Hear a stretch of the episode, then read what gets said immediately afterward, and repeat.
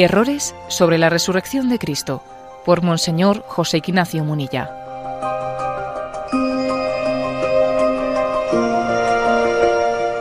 Es una reflexión sacada del programa Sexto Continente en el que Monseñor José Ignacio Munilla comentaba un artículo que publicó hace años y unos comentarios que recibió al mismo con varios errores sobre la resurrección.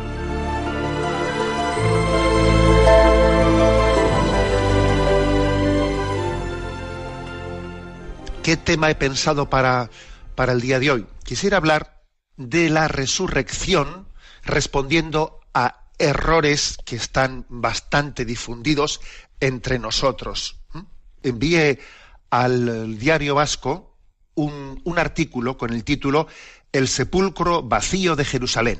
Y a raíz de ese, de ese, artículo enviado a la prensa se suscitó un debate. Empezaron a ir cartas al director contestándole al obispo y yo dije, pues muy bien, pues vamos a servirnos de esta oportunidad para ello. Iba respondiendo y se suscitó ahí un debate en el periódico muy interesante que también dejaba patente una cosa. Y es decir, si, si resulta que un obispo escribe en el periódico un artículo sobre el sepulcro vacío de Jerusalén, hablando de la resurrección de Jesucristo, y de repente existen católicos, ¿eh? porque eran católicos los que le respondían al obispo eh, mostrando su disconformidad, es porque obviamente se han sembrado doctrinas falsas, se han difundido sin, sin culpa alguna de, de, de, quienes las han recibido. O sea, a veces en la Iglesia hemos cometido el error de no difundir la sana doctrina la sana fe sobre la resurrección de Jesucristo, sino interpretaciones equivocadas. Y entonces resulta que había algunas personas que respondían al obispo, bueno,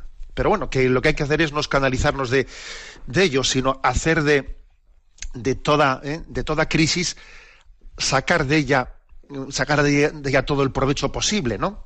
De las pruebas hay que sacar, o sea, hacer de la necesidad virtud. Y entonces, bueno, me parece interesante yo, como, como aquel debate, dije, mira, esto es interesante, lo voy a guardar por si en algún día, pues de esto podemos, bueno, pues yo creo que ha llegado el día. ¿eh? Voy a leer, yo, eh, voy a ir leyendo lo que yo escribí, qué cosas me iban rebatiendo y qué les iba respondiendo, ¿eh? qué me volvían a rebatir, qué les volvía a decir. O sea, tengo un poquito guardada la hemeroteca y yo creo que es interesante. El artículo que yo escribí se titulaba El sepulcro vacío de Jerusalén. Lo leo ya literalmente. Hace tan solo dos semanas que retornó de Tierra Santa la peregrinación diocesana de San Sebastián. Cuando llegamos a la Basílica del Santo Sepulcro de Jerusalén, auténtico culmen de la peregrinación, resonó en nosotros de forma singular el anuncio del Evangelio. No está aquí, ha resucitado. De una manera muy gráfica se nos hacía patente la diferencia entre las peregrinaciones a Roma, o a Santiago de Compostela, en las que se visitan los sepulcros de los apóstoles Pedro y Santiago, y el encuentro con el sepulcro vacío de Jesús en Tierra Santa. El de Jerusalén es el único sepulcro vacío del mundo y de la historia, puesto que en todos los demás reposan los cuerpos de los difuntos en la espera de la resurrección final.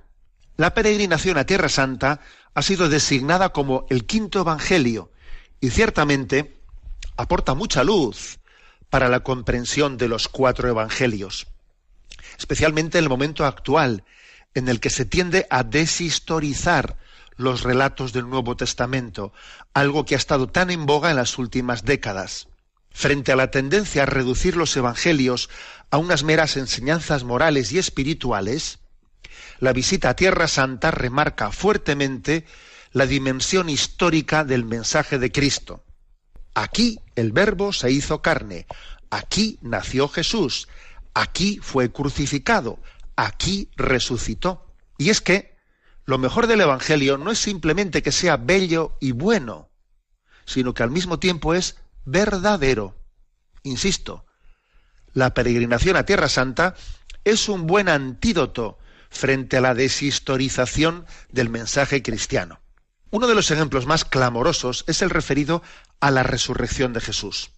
Algunos teólogos, en su intento de conseguir que la fe cristiana esté plenamente integrada en los parámetros de la cultura contemporánea, pretendieron realizar una reinterpretación de la resurrección, de forma que la fe cristiana la resurrección de Jesucristo no implicase la historicidad del sepulcro vacío, la revivificación del cadáver, ni las apariciones de, Cristo resucitado a los apóstoles.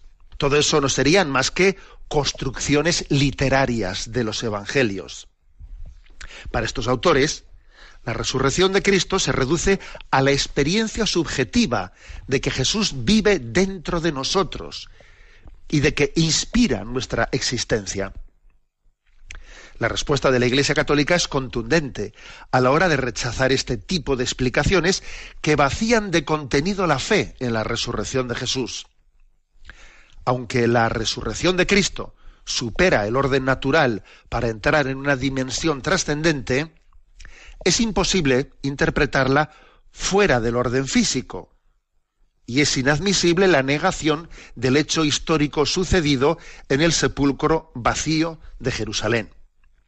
Para responder a ese tipo de interpretaciones racionalistas de la fe, ya en el año 1970, el beato Pablo VI convocó un simposio internacional de teólogos católicos bajo el nombre de Resurrexit. El combate por la defensa de la fe fue coronado por San Juan Pablo II con la promulgación del Catecismo de la Iglesia Católica. En él se confiesa la fe en la resurrección de una forma inequívoca, en plena sintonía con la tradición de la Iglesia. La fe de los discípulos no es el fundamento de las apariciones de Jesús resucitado de sepulcro. Justamente es al revés. Son aquellos acontecimientos históricos, el sepulcro vacío y las apariciones del Señor resucitado, el fundamento de la fe de los apóstoles. Trae tu dedo, aquí tienes tus manos, aquí tienes mis manos, perdón, trae tu mano y métela en mi costado, y no seas incrédulo, sino creyente, le dijo Jesús a Tomás. En el año 2006, la Asamblea Plenaria de la Conferencia Episcopal Española publicó una instrucción pastoral con el nombre de Teología y Secularización en España, en la que salía al paso de estos errores con nitidez. Leo ¿eh? literalmente una cita de ese texto, de esa instrucción pastoral de la Conferencia Episcopal Española. Dice, en algunas cristologías se perciben los siguientes vacíos. Primero, una incorrecta metodología teológica por cuanto se pretende leer la Sagrada Escritura al margen de la tradición eclesial y con criterios únicamente histórico-críticos, sin explicitar sus presupuestos ni advertir de sus límites. Segundo, sospecha de que la humanidad de Jesucristo se ve amenazada si se afirma su divinidad. Piensan que si se afirma la divinidad de Jesús, entonces se le hace menos hombre. Tercer error, la ruptura entre el Jesús histórico y el Cristo de la fe, como si este último fuera el resultado de, distintas experiencias de la figura de Jesús desde los apóstoles hasta nuestros días. Cuarto, negación del carácter real, histórico y trascendente de la resurrección de Cristo, reduciéndola a la mera experiencia subjetiva de los apóstoles. Quinto, oscurecimiento de nociones fundamentales de la profesión de fe en el misterio de Cristo, entre otras como su preexistencia, la filiación divina, la conciencia de sí, de su muerte y misión redentora, resurrección, ascensión, glorificación. Bueno, cierro comillas, hasta aquí la cita de esa instrucción, ¿no? Y continúo la lectura del artículo que escribí en el Diario Vasco. Volviendo al inicio de nuestro artículo, es decir, retomando la experiencia de nuestra peregrinación a Tierra Santa, es necesario hacer una matización importante. En realidad, no es cierto que el sepulcro de Cristo sea el único sepulcro vacío del mundo y de la historia. Existe un segundo sepulcro vacío, el de la Madre del Redentor. En efecto, en Jerusalén, al pie del Monte de los Olivos y junto al torrente Cedrón, se venera la tumba de la Virgen María, desde la cual fue asunta al cielo y glorificada en cuerpo y alma. Nos recuerda el 15 de agosto esta fiesta que ella ha recibido ya el don de la resurrección de forma, de forma adelantada, mientras que el resto de los santos esperan participar de la resurrección de Cristo en la parusía. Es lo que celebramos en la fiesta de la Asunción de María a los cielos, en cuerpo y alma. Por algo ella es la madre del resucitado. Feliz Pascua de Resurrección. Bueno, este fue el artículo. ¿eh? El sepulcro vacío de Jerusalén se publicó en el diario Masco, pues, eh, después al retorno de la peregrinación. Y como digo, pues mm, me llamó la atención que suscitó un debate suscitó un, debate. ¿Por qué? Pues porque se, se habían ido eh, difundiendo ¿no? pues determinadas explicaciones de, de, cristologías, que más que cristologías son otra cosa, quizás unas jesusologías, pero no son cristologías en el sentido católico pleno de la palabra, en las que se dice, bueno, bueno, a ver, la resurrección no hay que entenderla en el sentido real y fáctico de la palabra. Jesús ha resucitado quiere decir que él vive en tu corazón, ¿no?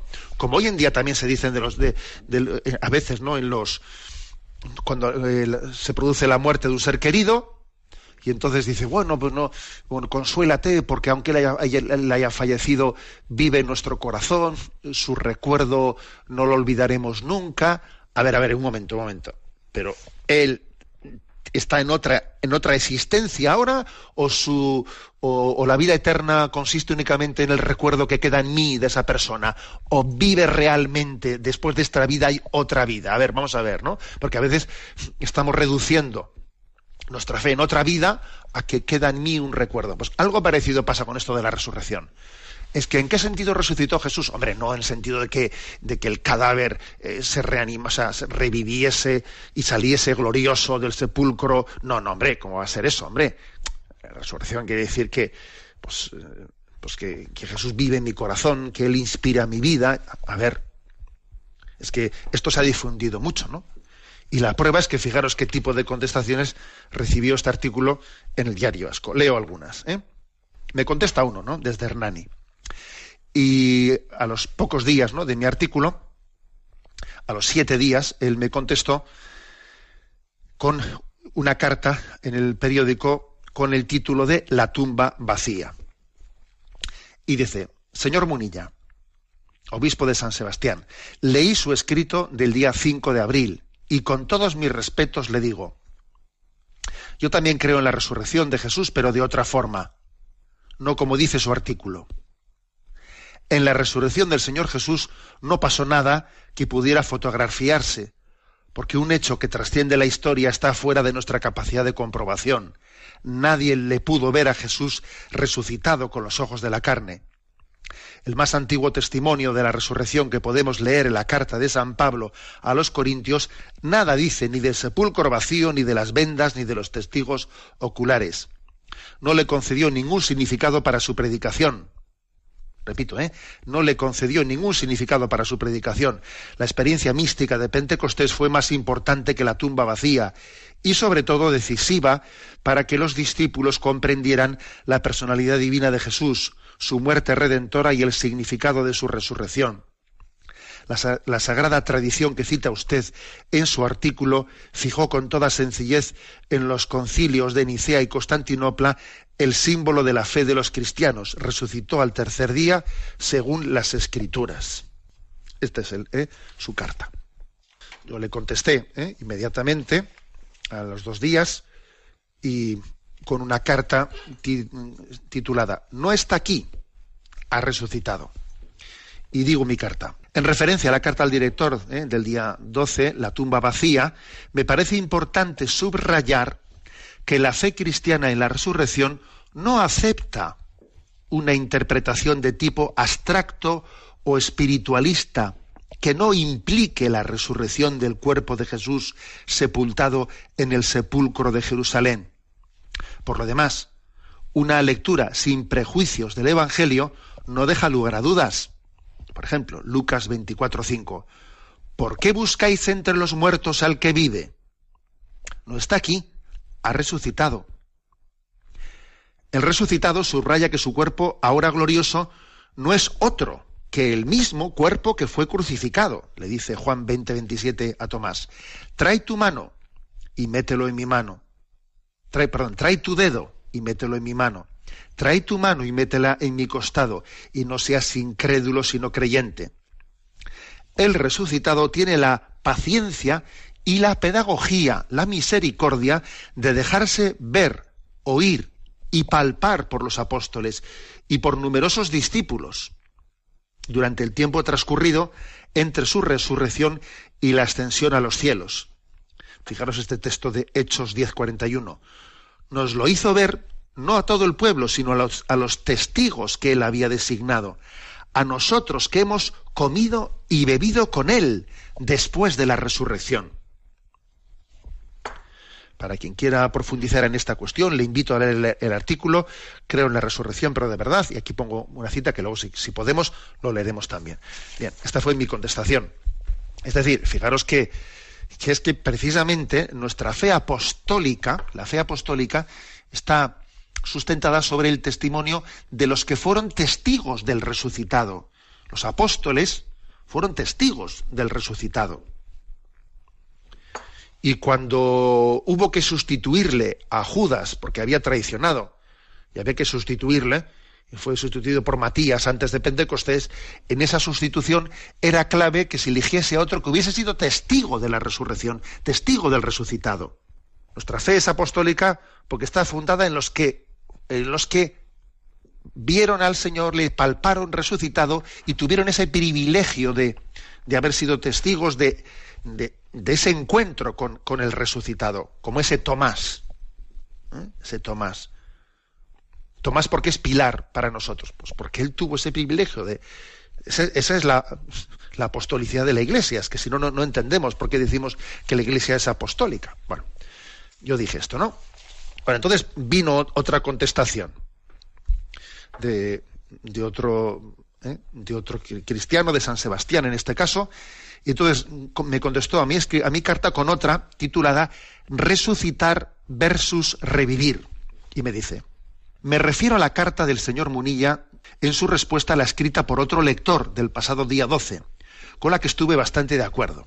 En mi opinión, el señor obispo defiende una interpretación de la resurrección neotestamentaria bastante pueril y tradicional, es decir, literal, exenta de sentido poético, aunque por supuesto canónicamente ortodoxa. Me recuerda a ciertos curas preconciliares que decían creer en la resurrección porque de lo contrario su vida no tendría sentido y más valdría darse al vicio y al desenfreno. De acuerdo con la cristología más seria, no podemos confundir resucitar con revivir el cuerpo. ¿Qué cuerpo? ¿El de los tres años? ¿El de los veinte? ¿El decrépito de los cien? La fe adulta no está pendiente de lo que diga su ortodoxia vaticana. Le asiste suficiente libertad como para creer y de tal y de manera real, no abstracta o espiritualista, como el obispo critica. De lo que se trata es de resucitar antes de morir y no al revés. Y ello significa estar sujeto al principio esperanza contra toda esperanza, hacer de la necesidad virtud y ponerle buena cara a la adversidad, soñando en una escatología terrenal, sin eludir el arrojo para hacerse preguntas en las que habita el misterio como respuesta. Y todo ello por amor a la vida de aquí y ahora, y no por especular sacrificios por suelo escatológico celestial. Es posible que todo esto le resulte relativismo heterodoxo, posmoderno y fronterizo con lo herético, pero eso a estas alturas ya es su lamentable problema y el de una iglesia que continuará creciendo en creyentes iluminados, obedientes y alineados en un mundo inanimado, que no tiene más remedio que soñar en revivir, porque verdadera realmente aquí no ha vivido. Bueno, pues como veis, tenemos aquí una respuesta de alguien que, que obviamente pues apostaría que ha hecho algún cursillo de teología o de esos mal orientados o que ha leído un libro, uh, un libro de estos o unos cuantos libros, pues bueno, eh, pues que no tienen, que no respiran de la comunión con, pues con la tradición de la Iglesia, ¿no? ¿Qué le respondí? ¿Qué, es lo más llamativo antes de meterme en la respuesta que le di? ¿Qué es lo más llamativo de ese artículo? Bueno, pues que lo que dice aquí lo que hace falta es resucitar antes de la muerte, no resucitar después de la muerte, ¿no?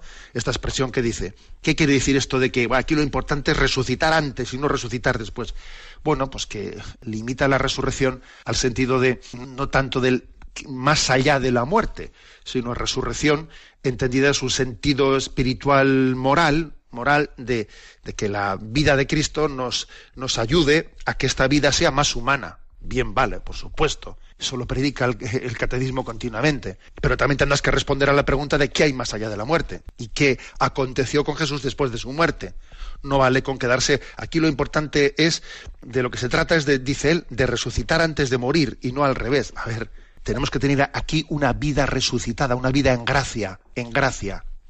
Eso es resucitar antes de morir una vida en gracia que es capaz de llevar a Cristo a los demás. Pero es, con eso no has respondido a la pregunta de después de la muerte. No nos podemos escaquear de esa pregunta. Entonces, ¿qué le respondí yo?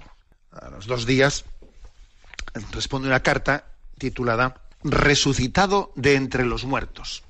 Y digo, en respuesta a la carta Resucitar versus Revivir, del 17 del 4, para entender el alcance de la fe cristiana en la resurrección, ayuda mucho conocer lo que le aconteció a San Pablo cuando predicó el mensaje del Evangelio en el Areópago de Atenas. Lo tenemos en Hechos de los Apóstoles 17, versículos del 15 al 34. Su, su discurso parecía estar siendo bien acogido por la gente allí en el Areópago, ¿no? Hasta que manifestó que Jesús había resucitado de entre los muertos. En ese momento, la reacción de los oyentes fue de rechazo. Dice, al oír resurrección de entre los muertos, unos le tomaban a broma. Otros dijeron, de eso te oiremos hablar en otra ocasión. Supongo que aquellos atenienses le acusarían de pueril, tradicional, literalista, exento de sentido poético.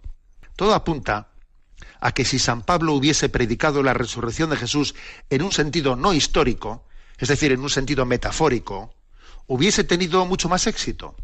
Pero él no dejó por ello de predicar la fe en la resurrección de Jesucristo como un acontecimiento real y verdadero, aunque se quedase solo.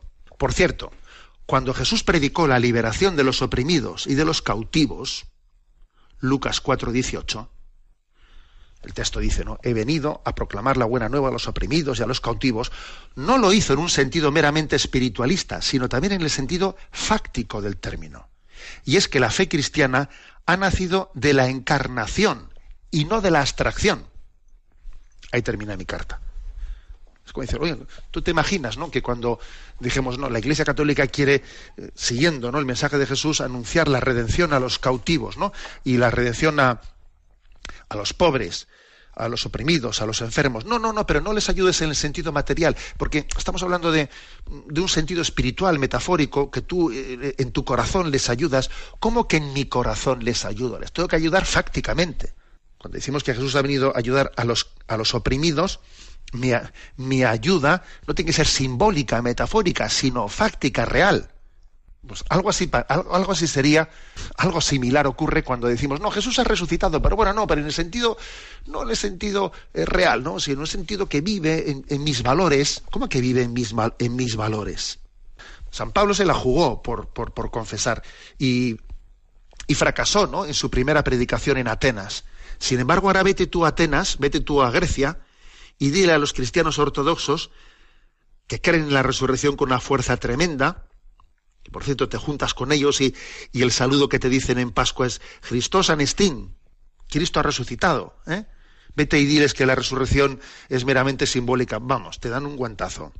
O sea, pues si, en un primer momento San Pablo, entre comillas, ¿no? recibió un gran rechazo en el Areópago de Atenas por haber predicado la fe en la resurrección en un contexto en el que ellos no creían en la resurrección, la filosofía griega era refractaria a eso, ¿no? Bueno, pues, sin embargo, la, perseverancia y la fidelidad de, Pablo ha hecho que finalmente el pueblo griego crea en la resurrección. Pero como veis, es un tema nuclear, es un tema nuclear. Y claro que, los sacerdotes o muchos predicadores habían dicho es que si la resurrección de Jesucristo no hubiese acontecido, nuestra vida no tendría sentido. Si la última palabra la tiene la muerte, nuestra vida no tendría sentido. Y no nos avergonzamos de decir eso, y lo seguimos diciendo. Y por tanto, esas afirmaciones de que qué más dará que se descubran ahora los huesos de Jesucristo. Pero por Dios, ¿cómo se puede decir eso? Bueno, es curioso ¿eh? que hoy en día se proclama eh, la resurrección de Jesucristo en el sentido que, eh, de, la fe, católica, ¿no? Y se producen reacciones que son parecidas a las de la, niña del exorcista cuando le cae el agua bendita encima. Porque, pues porque el relativismo, el subjetivismo, ha impregnado también la, en muchos ambientes la explicación de la fe. Lo ha impregnado. Entonces, claro, cuando se proclama la fe, pues en toda su realidad se producen reacciones como estas, ¿no? Bueno, vamos a, a disfrutar, ¿no? De, de este canto maravilloso del Aleluya de Händel. Está cantado por un coro estupendo. Os invito a disfrutar con esta interpretación del Aleluya de Händel.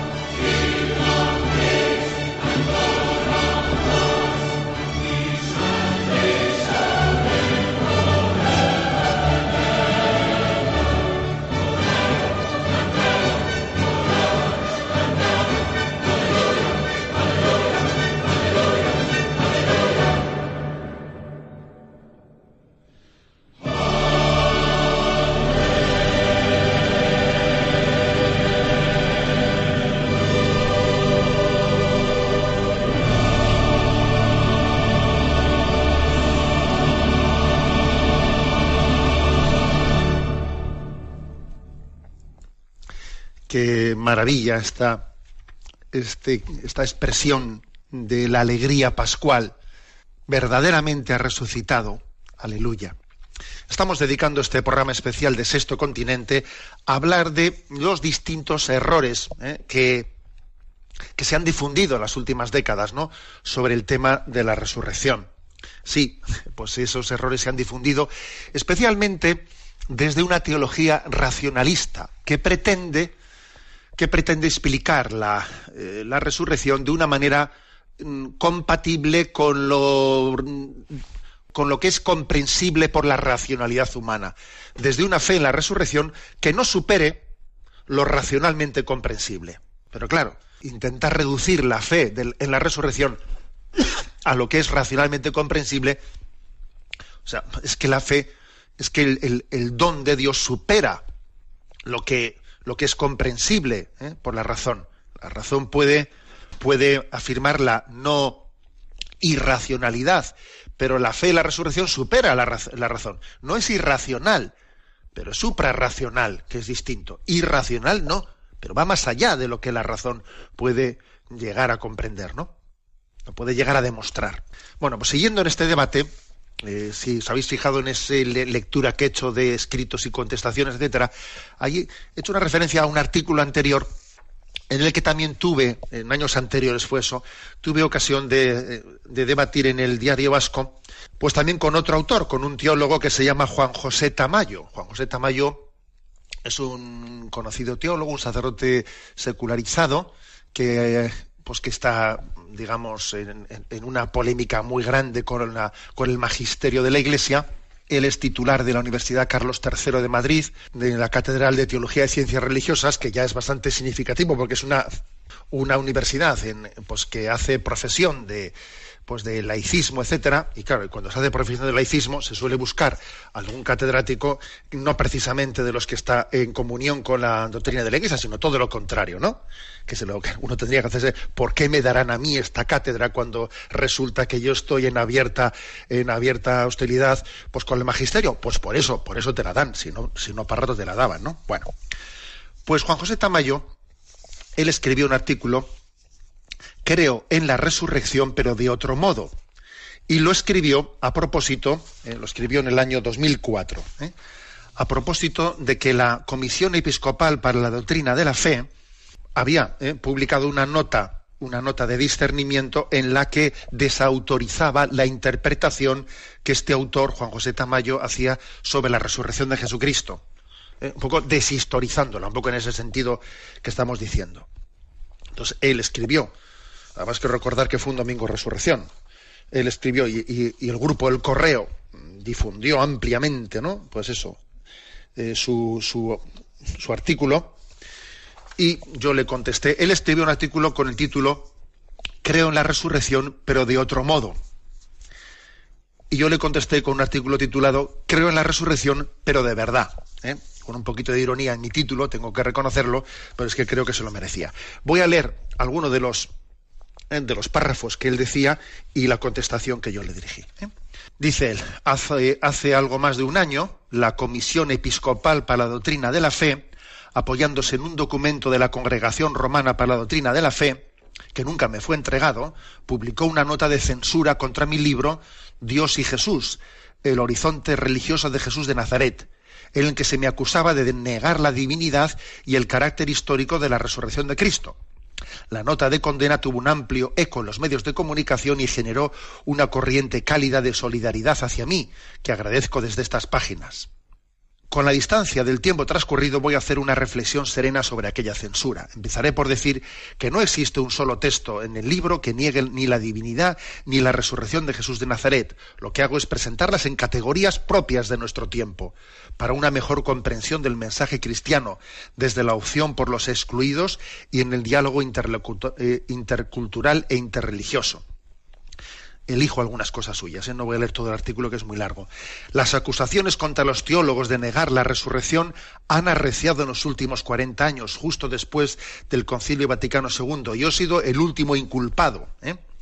Pero yo no niego la resurrección, como tampoco lo hacen otros colegas acusados de similar negación. Lo que no aceptamos es que se entienda como la reanimación de un cadáver y la vuelta de Jesús a la, a la vida cotidiana en las mismas condiciones anteriores a la muerte.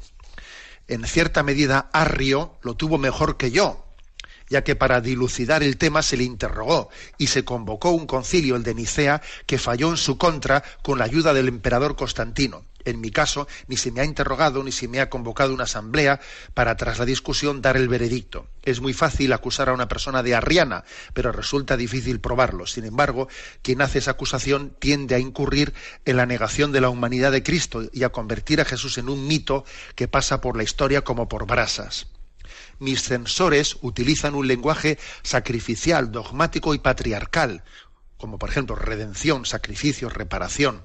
No emplean ni una sola vez palabras como liberación, libertad, justicia, fraternidad, comunidad, misericordia, compasión, pobres, opción por los pobres, centrales en el Nuevo Testamento y muy presentes en la mayoría de las tendencias teológicas actuales y en las encíclicas de Juan Pablo II. Tampoco emplea la palabra símbolo, una de las más propias de las religiones y de la teología. Su teología es mítica y ahistórica. Pasan por la historia como por brasas. Invito a leer el libro para comprobar el respeto y la admiración con que hablo de Jesús de Nazaret. Ciertamente no tiene parecido alguno con los libros de piedad que presentan a un Jesús apergaminado y ajeno a la realidad, se parece mi libro al Jesús de los Evangelios. El centro de atención es la experiencia religiosa del, Nazareno en cinco momentos claves. ¿eh? Entonces él explica en cinco momentos claves su, eh, su presentación de Jesús Nazareno. Dice, primero, Jesús como persona creyente y sujeto de fe. Segundo, Jesús como persona que espera en la realización de la utopía del reino de Dios. Tercero, como persona que a través de la oración expresa su confianza en Dios Padre Madre, pero también sus dudas de fe y de esperanza. Pasa de mí este cáliz, Dios mío, porque me has abandonado. El cuarto, el análisis del título de Hijo de Dios y la evolución de su carácter simbólico al dogmático. El quinto, la resurrección como triunfo de la vida y rehabilitación de las víctimas. O sea, para, él la resurrección es, ¿qué significa? El triunfo de la vida y la rehabilitación de las víctimas. Bueno, este fue su artículo, el que como podéis ver, sobre todo lo que viene a decir es, aquí me han condenado injustamente, me han dicho que no creo en la resurrección y que no creo en la divinidad de Jesucristo y, lógicamente, los medios de comunicación, cuando alguien sale así, le ponen la alfombra roja, tú verás, ¿no? Bueno, yo por lo menos tuve, o sea, pude conseguir que el periódico a este artículo de creo en la resurrección de Jesús, pero de otro modo, se me permitiese la, la respuesta creo en la resurrección, pero de verdad. Y le respondí diciendo, con el título Creo en la resurrección, pero de otro modo, el teólogo Juan José Tamayo publicaba un artículo de opinión en diversos periódicos, en el que, una vez más, se nos presentaba como víctima incomprendida y maltratada por la Iglesia Católica. Ha pasado ya más de un año desde que la Comisión Episcopal de la Doctrina de la Fe de la Conferencia Episcopal Española hiciese pública una nota en la que descalificaba diversas teorías expresadas por el citado señor como incompatibles con la fe católica. Ciertamente es muy fácil hacer pública la versión personal de una controversia cuando uno tiene la seguridad de que la otra parte, por discreción y por talante, se va a callar o se expresará en privado. Dejo sin comentario, por lo tanto, los dimes y diretes que nos cuenta en su artículo y me voy al tema central de la resurrección de Cristo. ¿Se puede creer en la resurrección de otra manera, como afirma el señor Tamayo? ¿O por el contrario, sería más honesto que reconociese su ausencia de fe en la resurrección? Una de las indicaciones que la Iglesia Católica hizo a este teólogo fue la de negar el carácter histórico y real de la resurrección honestamente, no entiendo cómo se puede sentir objeto de falsas acusaciones por parte de las autoridades eclesiásticas cuando resulta que en su último libro formula tesis como las siguientes. Abro comillas. La resurrección no es un acontecimiento histórico. Cierro comillas. Otra afirmación que hace en su libro. Abro comillas. La resurrección de Jesús no constituye el dato decisivo ni el núcleo central de la fe cristiana. Cierro comillas. Otra expresión que hace, abro comillas. La fe en la resurrección nació del recuerdo del Jesús histórico. ¿eh? Cierro comillas. Es decir, los apóstoles acordándose del recuerdo de Jesús, de ese recuerdo de esa nostalgia del recuerdo de Jesús, hicieron que naciese la resurrección. Ojo, a ver cómo. ¿eh? Otra, otra expresión, abro comillas. Ha de ser entendida la resurrección en el sentido de la rehabilitación de las víctimas por parte de Dios. Es un símbolo y una metáfora del deseo de la vida eterna del hombre, cierra comillas. Hombre, un símbolo, ahora, comentario mío, ¿eh? un símbolo, una metáfora, bueno, pero, eh, pero ¿aconteció o no aconteció? Bueno, por eso digo mi artículo.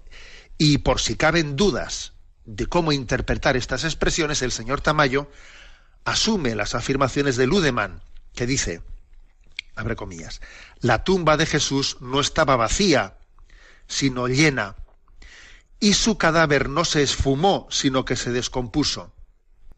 O sea, que según ¿eh? Eh, el señor Tamayo, que toma de Ludemann esta expresión, a ver, la tumba de Cristo nunca quedó vacía y sencillamente su cadáver pues se descompuso. Bueno, pues esa no es la fe católica. ¿eh?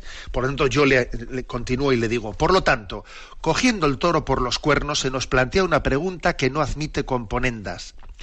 ¿Cabe afirmar que Cristo ha resucitado sin que eso suponga que el sepulcro quedase vacío?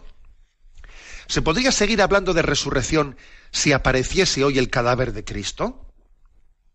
Ante una cuestión tan obvia, me remito al sentido común de los lectores pretender hablar de la resurrección de Cristo sin que eso conlleve la reanimación de su cuerpo, solo se explica desde unos clarísimos prejuicios antropológicos de partida. Es cierto que la resurrección de Cristo es un hecho que trasciende la historia y que por lo tanto no es comprobable en el orden físico. Nada que ver con la resurrección de Lázaro, por poner un ejemplo, que le hizo volver a una vida mortal. La resurrección de Cristo supone trascender el orden natural, pasando a un estado de glorificación, que está fuera de nuestra capacidad de comprobación. Pero eso no obsta para que la resurrección haya dejado huellas constatables. Es decir, por una parte estamos ante un acontecimiento que trasciende la historia humana, pero que al mismo tiempo ha dejado huellas históricas y por lo tanto físicamente comprobables. Por ejemplo, el sepulcro vacío las vendas, los encuentros con los discípulos tras la resurrección, etc. El cuerpo de Cristo resucitado es de suyo invisible. Dicho de otra forma, no tiene necesidad de esconderse a nuestros ojos, pero en el deseo de fortalecer nuestra fe, Dios quiso tener la, condescendencia de dejarse ver y tocar en determinados momentos y circunstancias en Jesús. Las apariciones de Cristo tras su resurrección están en el mismo orden de los milagros que hizo Jesús para testimoniar su misión y fundamentar nuestra fe. La predicación que hicieron los apóstoles en la iglesia primitiva no deja lugar a dudas. Dije Hechos 10:41, ¿no? Nosotros que hemos que con él comimos y bebimos después de haber resucitado de entre los muertos. Tampoco debemos de perder de vista que el retrato psicológico que los evangelios hacen de los apóstoles, y no me refiero solamente a Tomás, están muy lejos de describirlos como unas personas fácilmente sugestionables, sugestionables y crédulas. Es decir, las escenas evangélicas de las apariciones de Cristo resucitado no pueden explicarse como la fe pascual de los discípulos, sino que la fe pascual se explica por las apariciones aconsejaría a los lectores que leyesen los números 639 al 644 del Catecismo de la Iglesia Católica. Repito, del 639 al 644. Allí podrán comprobar por ellos mismos hasta qué punto las teorías del señor Tamayo están basadas en la escritura, tradición y magisterio de la Iglesia o por el contrario son pura ideología suya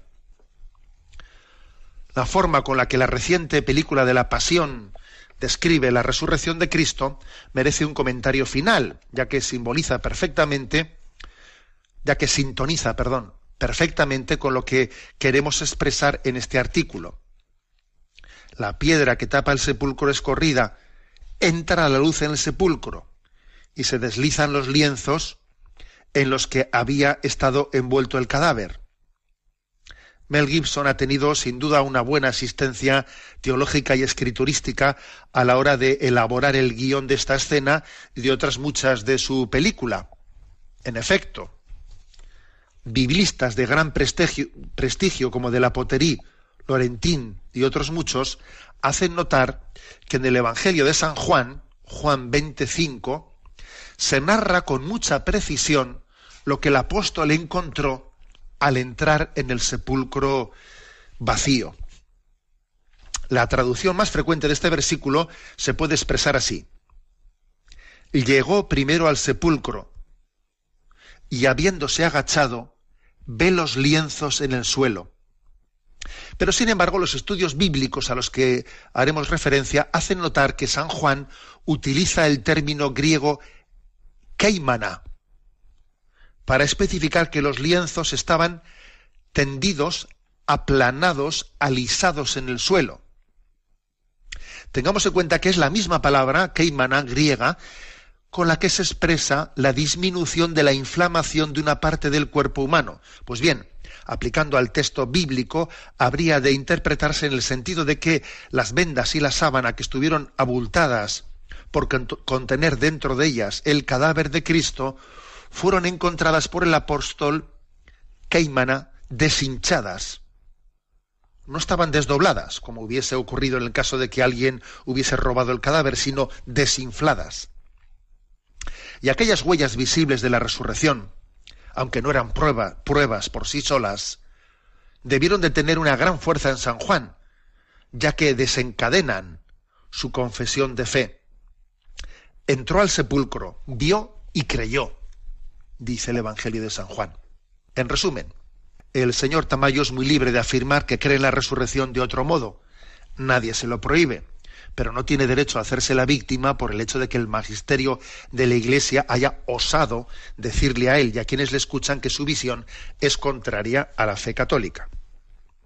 Este fue eh, el artículo que, que, un servidor escribió, ¿no? Mm, por cierto, recientemente se ha estrenado una película, Resucitado, muy buena. Resucitado, el director es Kevin Reynolds. La verdad es que creo que es una película, al igual también que aquella otra de la pasión de Mel Gibson, que retrata de una manera... A veces los cineastas mejoran a los teólogos, ya ves tú, o sea que es el colmo.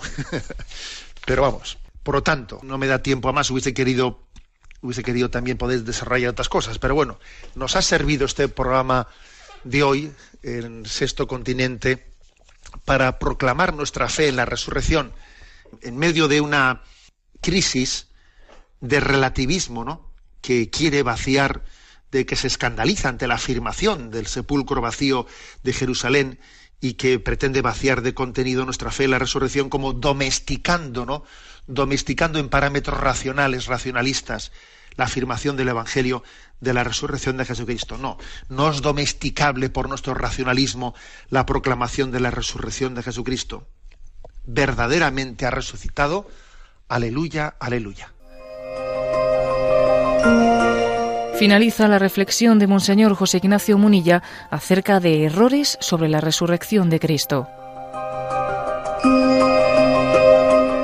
Lo extraemos de un programa de Sexto Continente en el que comentaba un artículo que él había publicado acerca de la resurrección y los comentarios que le llegaron a través de este artículo.